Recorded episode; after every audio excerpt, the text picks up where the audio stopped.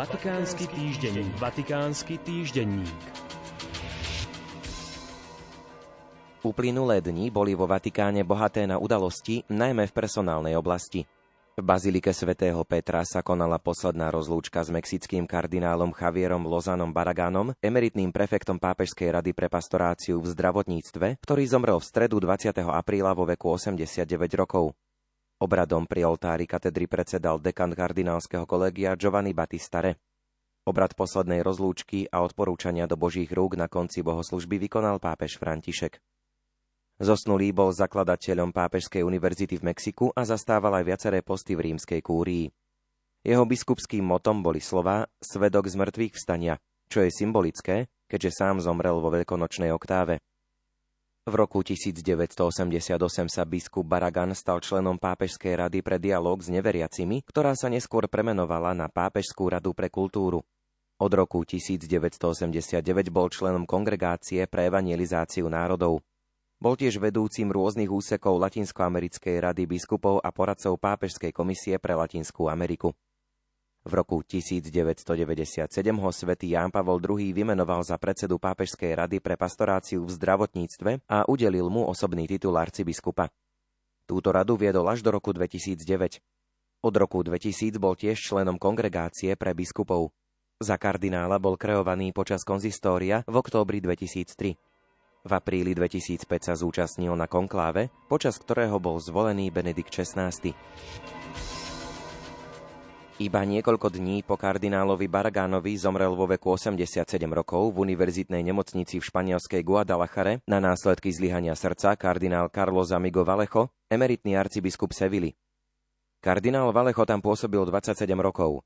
Bol členom františkánskej rehole a časť svojho života strávil v Maroku, kde bol v roku 1973 vymenovaný za arcibiskupa. Jeho biskupské heslo znelo Milosť a pokoj. Za jeho pôsobenia boli nadviazané diplomatické vzťahy medzi Svetou stolicou a Marokom. Od roku 1982 bol arcibiskupom v Sevile, pričom od roku 2003 tam pôsobil v hodnosti kardinála. Zúčastnil sa konkláve v apríli 2005 i v marci 2013. Po jeho úmrtí má kardinálske kolegium 209 členov, z ktorých je 117 voličov a 92 nevoličov, teda starších než 80 rokov. V minulých dňoch prebehlo aj niekoľko významných kuriálnych menovaní. Pápež František najskôr vymenoval za prefekta dikastéria pre službu integrálnemu ľudskému rozvoju kardinála Michaela Černého, ktorý tento úrad od prvého dňa tohto kalendárneho roka riadil dočasne. Svetý otec zároveň menoval salesiánsku sestru Alessandru Smeriliovú za riadnu sekretárku tohto dikastéria. Skalabriniánsky páter Fabio Baggio, doterajší podsekretár sekcie pre migrantov a utečencov dikastéria pre integrálny ľudský rozvoj, bol vymenovaný za podsekretára celého úradu a zároveň preberá zodpovednosť za spomínanú sekciu a ďalšie projekty. O pár dní neskôr pápež vymenoval do funkcie dvoch sekretárov Kongregácie pre náuku viery, ktorí budú zodpovední za jej doktrinálnu a disciplinárnu sekciu. 51-ročný italianský kňaz, monsignor Armando Matteo, sa stal sekretárom pre doktrinálnu sekciu a 53-ročný monsignor John Joseph Kennedy z Írska sa stal sekretárom pre jej disciplinárnu sekciu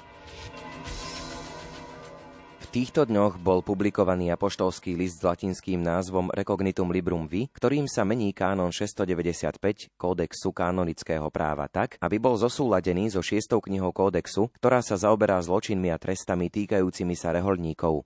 Predmetom novej právnej úpravy je prvý odsek 6. knihy kódexu reformovaný minulý rok a poštolskou konštitúciou Pascite Gregem Dei, ktorý sa týka trestných sankcií v cirkvi, ako v liste vysvetľuje pontifik, niektoré zločiny v ňom boli klasifikované inak, iné boli zavedené na novo a okrem toho sa zmenilo poradie kánonov.